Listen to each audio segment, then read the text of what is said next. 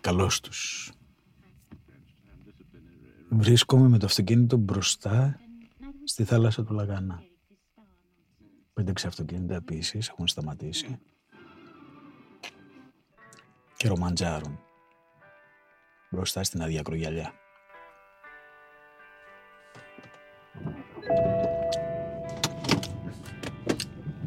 Στο νησί το καλοκαίρι είναι μια χαρά. Σεξ διασκεδάσεις, τρέλα από εδώ και από εκεί μπάνια. Το χειμώνα ο χρόνος γίνεται πολύ αργός. Πήγαινε ερχόμαστε όλοι σαν τρελοί πάνω κάτω πάνω κάτω στους δρόμους.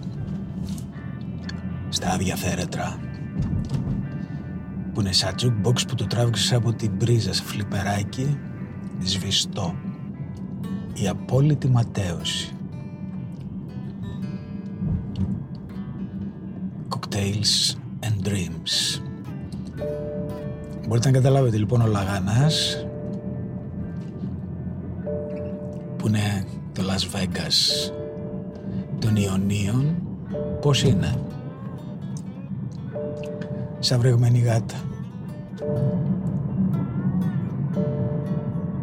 και τι δεν γίνεται σε αυτό το δρόμο το καλοκαίρι; Όλος αυτός ο θεάριστος κόσμος το θεάριστο σύμπαν που πρωτογεννήθηκε αν δεν κάνω λάθος στο φαλιράκι της Ρόδου. Για καλή μου τύχη έκανα στρατιωτικό σε ένα φυλάκιο πάνω από το φαλιράκι το οποίο ανήκει τουλάχιστον τότε στο στρατόπεδο 294 Καλυθιές Ρόδου. Πάνω λοιπόν σε αυτό το φυλάκιο που ήταν στην κορυφή ενός λόφου είχαμε διόπτρες μεγάλες για να βλέπουμε τα πλοία, τα πολεμικά που περνούσαν από τα ανοιχτά της Ρόδου. Πράγμα που δεν κάναμε ποτέ. Γιατί στρέφαμε τη διόπτρα και την είχαμε μονίμως καρφωμένη προς την παραλία των γυμνιστών που είναι όπως ισχύει ακόμα νομίζω είναι στην άκρη άκρη της παραλίας στο Φαλιράκι όπως είναι η παραλία προς τα δεξιά εντάξει. Ήταν που ήταν ανελαίητο το καλοκαίρι, ήταν που ήταν ανελαίητα τα 20 χρόνια μας, με τη βοήθεια της διόπτρας και της παραλίας των γυμνιστών, ήταν η τέλεια πυρκαγιά και η τέλεια καταιγίδα. Γιατί το μόνο που δεν κάναμε εκεί πέρα είναι να φυλάτουμε την πατρίδα και έτσι ένα πρωί που ακούσαμε ένα βόμβο στο βαθύ ύπνο και στη βαριά μέθη να πλησιάζει ήταν ένα ελικόπτερο που έκατσε πάνω στο εκκλησάκι του προφήτη Λία, δεν κάνω λάθος, και κατέβηκε ο στρατηγός για να μας κάνει επιθεώρηση. Πω, πω, πω. Εγώ και ήμουν μέσα στο πολυβολείο. Είχα σύρει ένα κρεβάτι για να είμαι μόνος και κοιμόμουν σε αυτό το λίγο Bauhaus σκηνικό. Βγήκα έξω με τα σόβρακα και αντίκρισα το στρατηγό, τους έντρομους 5-6 ακόμα στρατιώτες του φυλακίου. Νομίζω φάγαμε 20 άρες. Τότε δεν υπήρχε ακόμα το AIDS. Η Ρόδος ζούσε στη μεγάλη σεξουαλική της άνθηση. Τουρίστες από τη Σουηδία, από τη Γερμανία, που την έχουν την ελευθεριότητα λίγο στο αίμα τους, ήλιος, καλοκαίρι, καμένα όλα. Ο γυμνισμός στα φόρτε του.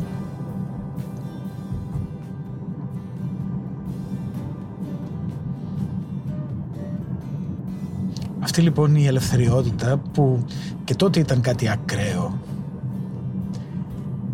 για τα δεδομένα και τα μέτρα της Ελλάδας κάποια στιγμή ξέντωσε. Έγινε πολύ βάναυσο και ακραίο. Αυτό προσθέστε πάρα πολλά drugs δημιούργησαν τους λαγανάδες αυτού του κόσμου, τους λαγανάδες αυτού του νησιού. Που είναι τόσο εφιαλτικοί που καμιά φορά αποκτούν μια κινηματογραφική καταραμένη γοητεία. για 10 λεπτά. Το χειμώνα όμως είναι αυτό εδώ το πράγμα που βλέπω τώρα και το διασχίζω. Ένας σβησμένος εφιάλτης.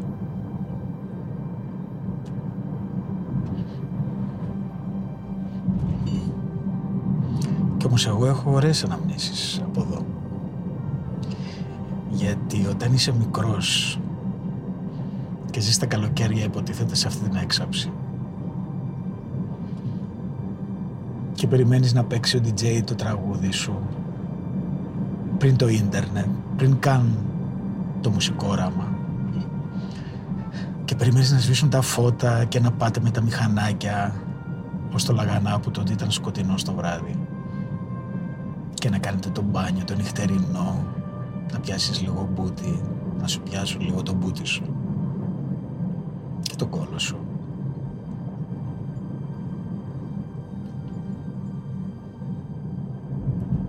Ήταν όλα τα λεφτά μαζί με τη διαστολή την ονειρική που φέρνει η νεότητα. Και όλα αυτά τα πράγματα που ανακαλύπτεις εκτός από τη σάρκα. Ανακαλύπτεις ας πούμε ότι τη νύχτα του καλοκαιριού εκεί που κολυμπάς υπάρχει κάτι που φωσφορίζει μέσα στο νερό. Και στην αρχή λες ότι είναι η αντανάκλαση των αστεριών μετά όμως σου λέει κάποιος εξυπνάκιας από την παρέα ότι είναι πλανκτόν που φωσφορίζει. Και περνάνε τα χρόνια και ακόμα δεν ξέρεις τι από τα δύο ισχύει. Καλύτερα ίσως. Και μετά αυτό το υπέροχο νησάκι το καμαίο που περπατάς πάνω από μια κρεμαστή γέφυρα για να πας και είναι ολόκληρο μια δίσκο που παίζει τα πρώτα δίσκο. Και ένα βράδυ είναι εκεί ο Θάκης και χορεύει με αγόρια φίλους του. Με χαβανέζικο πουκάμισο και τον βλέπεις με την άκρη του μάτιου απ' τη μια σνομπάρης, απ' την άλλη. Παρακολουθείς πας πάνω στην πίστα σαν να μην υπάρχει αύριο και χορεύεις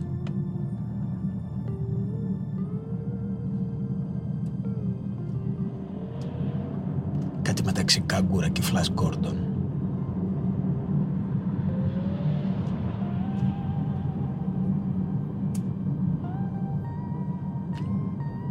Ναι, ο Λαγανάς πριν, ε, πριν πεθάνει ήταν κάτι έντονο. Είχε όλη την υπερβολή και την έξαψη που θέλαμε να ζήσουμε.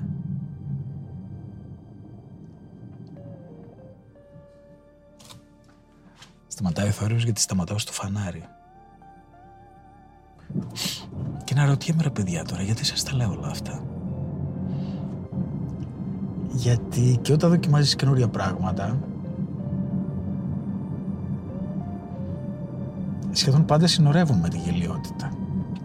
Γιατί δεν υπάρχει παρελθόν κάπου να ακουμπήσεις μια βάση, πας στα τυφλά.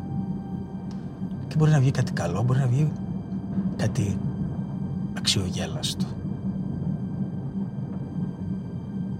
Που θα έλεγε και η Μαλβίνα από τις άρεσε η λέξη. Μαλβίνα η καημένη. Υπάρχουν πράγματα που μου τη θυμίζουν αυτές τις μέρες. Καταρχάς πήγα στον κολλητό μου φίλο στο χωριό και η γυναίκα του μου λέει «Σου έχω ένα δωράκι». «Τι» μου λέει πριν πολλά χρόνια είχα έρθει στο γραφείο σου και πολύ τσαντισμένος μου λες πάρε αυτό το πράγμα, δεν θέλω να το βλέπω μπροστά μου. Μου το χάρισε η Μαλβίνα και δεν θέλω να τη θυμάμαι. Είχατε τσακωθεί εκείνη την εποχή. Και ήταν ένα ασημένιο με κάτι εβραϊκά επάνω. Της άρεσε να λέει ότι είναι Εβραία. Νομίζω δεν ήταν. Και το κρεμάνε στα σπίτια έτσι για την καλή τύχη. Μου λέει μήπως τώρα που πέρασαν τα χρόνια που αξιώθηκες να έχεις ένα σπίτι επιτέλους. Να στο δώσω, να το ξαναβάλεις, να το κρεμάσεις στο σπίτι σου.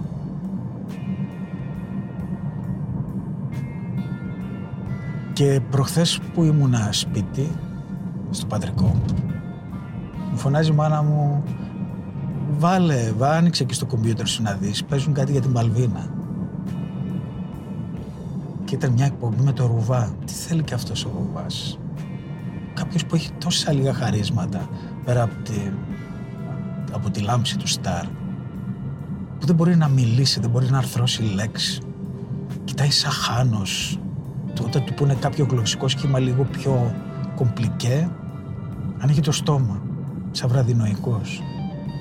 Κι όμως θέλει να ανακατεύεται με τα πάντα, με μια απληστία λίγο αειδιαστική, με την πολιτική, με τα κοινωνικά μηνύματα. Τώρα θέλει να κάνει τον παρουσιαστή της τηλεόρασης.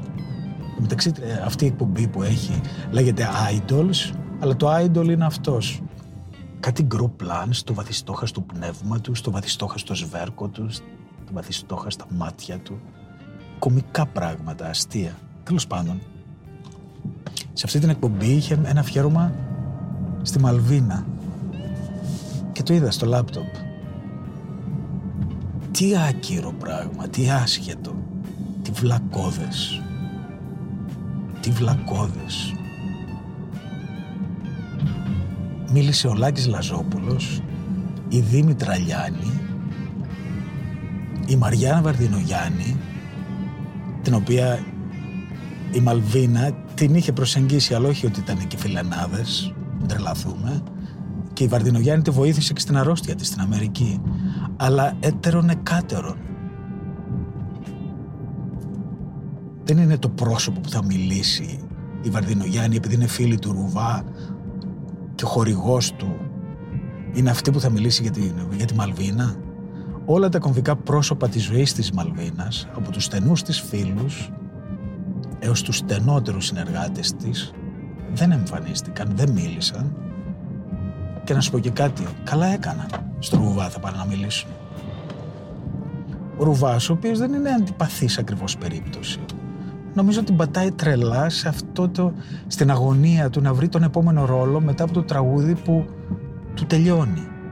Και άντε να παρουσιάζει καμία εκπομπούλα αυτά τα, τους διαγωνισμούς και τις ανοησίες, οκ. Okay. Αλλά να θέλει να μου γυρίζει ντοκιμαντέρ για προσωπικότητες. Κομικά πράγματα φτηνά. Εξοργίζομαι με την ελληνική τηλεόραση. Ήταν πάντα ένα σκουπίδι. Πάντα γέμιζε ψέματα και προκαταλήψεις στον πολύ κόσμο.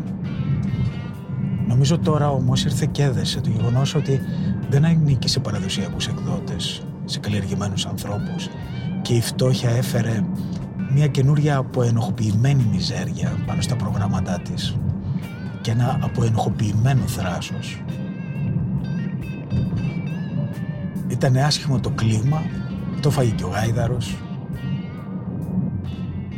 Θα μου πεις λεφτά θέλουν να βγάλουν, εμπορική τηλεόραση έκαναν, όχι εκπαιδευτική τηλεόραση.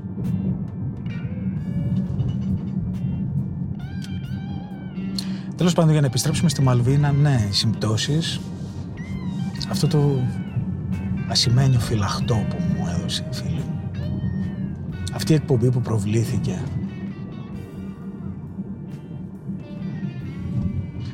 Και γενικά ένας μια επίμονη επιστροφή αυτού του κοριτσιού στη συλλογική μνήμη αξιοθαύμαστη επιστροφή. Με κάνει να τη θυμάμαι έντονα τον τελευταίο καιρό.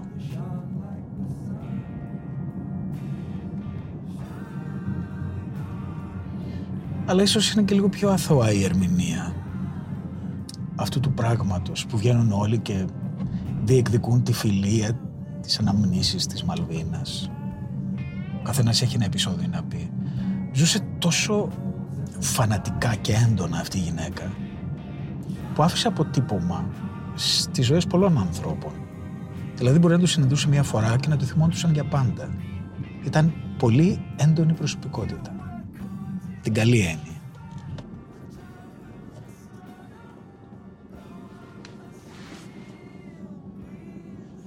Ιερά Μονή Αγίων Πάντων. Τι είναι αυτά ρε παιδιά. Δεν έχω ιδέα.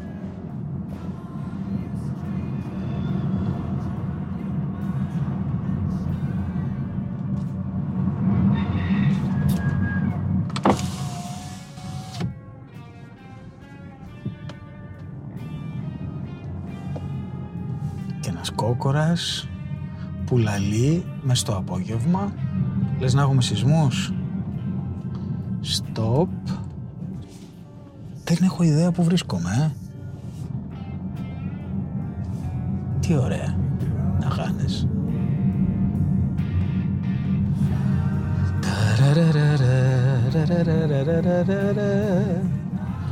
Δεν είμαι τίποτα για σένα στη ζωή. Κοντά μου σε φέρε το πείσμα και η συνήθεια.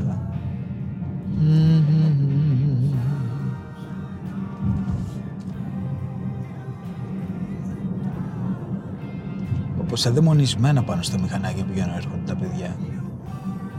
Πώς να κάψουν τόση κάβλα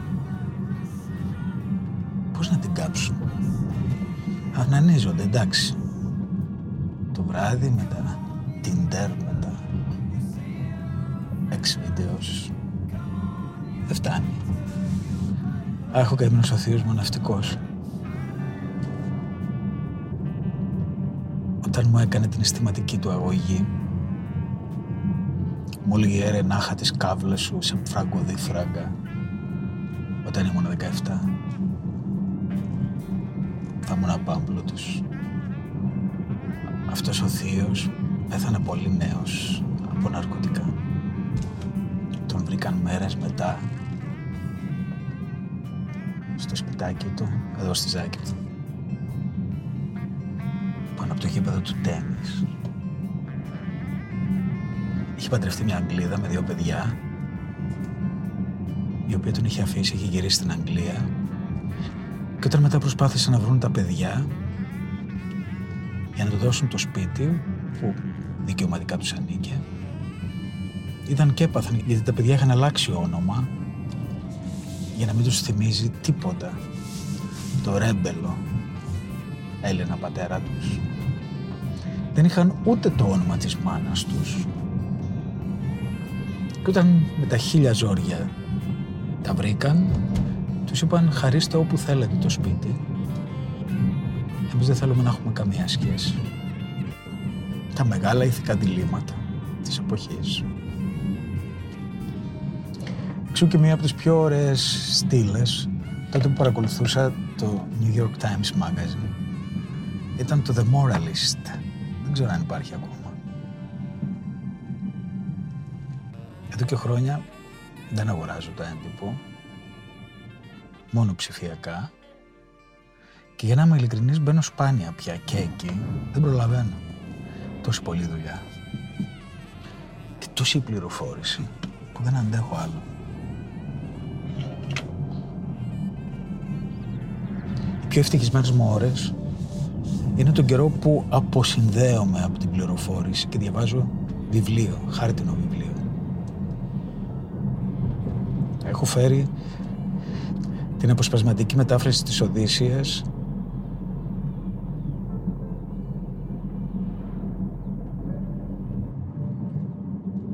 Από τον Στυλιανό Αλεξίου που νομίζω ότι είναι με διαφορά η καλύτερη όλων.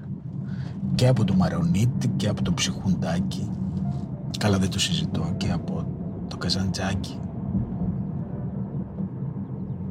διαβάζω και την απολαμβάνω, αλλά δυστυχώς είναι μεγάλα κομμάτια, μεγάλα αποσπάσματα, αλλά δεν είναι ολόκληρη. Το καλοκαίρι διάβασα την Ηλιάδα του Μαρονίτη. Ρέι, διαβάζεται. Αλλά έχει δίκιο ο Στυλιάνος Αλεξίου που τον κατακρίνει ότι με το 15 σύλλαβο στον οποίο κατέφυγε άλλαξε ο ρυθμός και κάτι από την ουσία του έπους.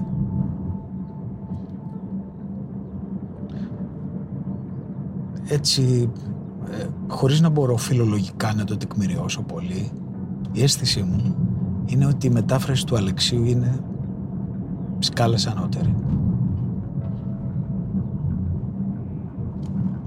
Κυρίως από άποψη ρυθμού, γιατί και στην ακρίβεια των λέξεων ο Μαρονίτης δεν έχει λάθη, δεν έχει ανακρίβειες. Του Αλεξίου όμως είναι καλύτερη. Και αυτή ήταν και η γνώμη του Γάμα Πισαβίδη.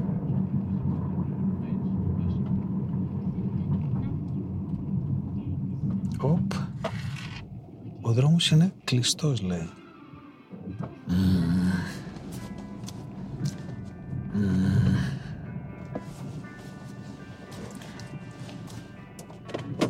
Ε, ξέρετε που είναι κλειστός ο δρόμος και πρέπει να γυρίσω πίσω; Στην τοποθεσία «Αλλά» του κυρίου Κολαΐτη. Εδώ που υπήρχε και το μόνιμο Τεϊποτίων, το πρώτο που είχε ανοίξει στη Ζάκυνθο. Ξέρετε γιατί λέγεται «Αλλά» η περιοχή; Είναι ακριβώς πάνω από την πόλη, κάτω από τη Ζάκυνθο. Διότι ο κύριος Κολαΐτης ήταν ένας εκεντρικός, ευυπόληπτος και εύπορος Ζακύνθιος, ο οποίος έζησε μια πλήρη ζωή, πολύ ωραία, ό,τι ήθελε, και με τα ταξίδια του και με τους έρωτές του και με τα χρήματά του και έφτασε, αν δεν κάνω λάθος, σε βαθύ γύρας. Κάπου εδώ ήταν το σπίτι του.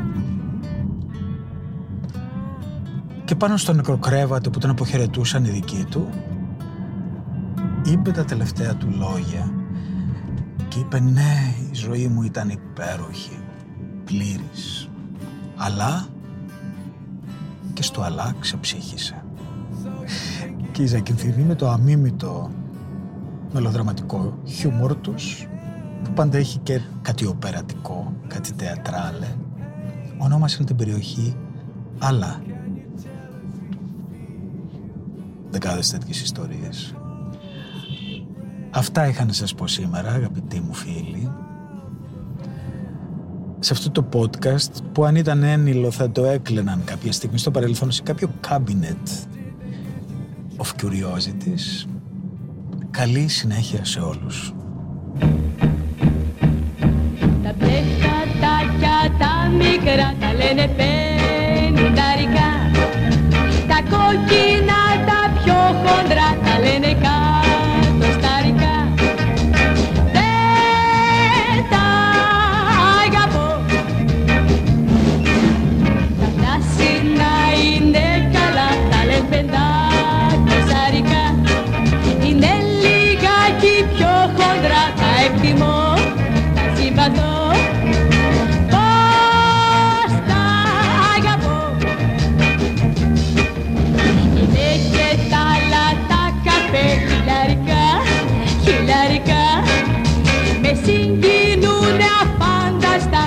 Vanessa.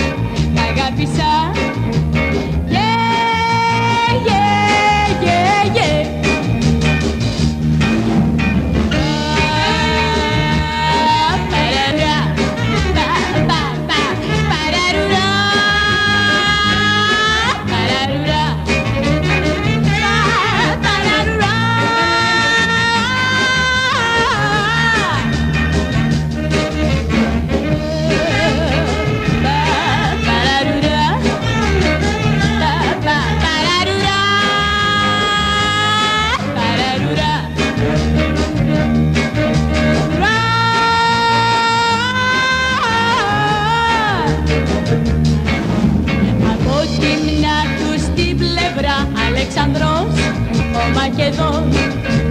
Ό,τι να λιπογραφές χιλιάρικα, χιλιάρικά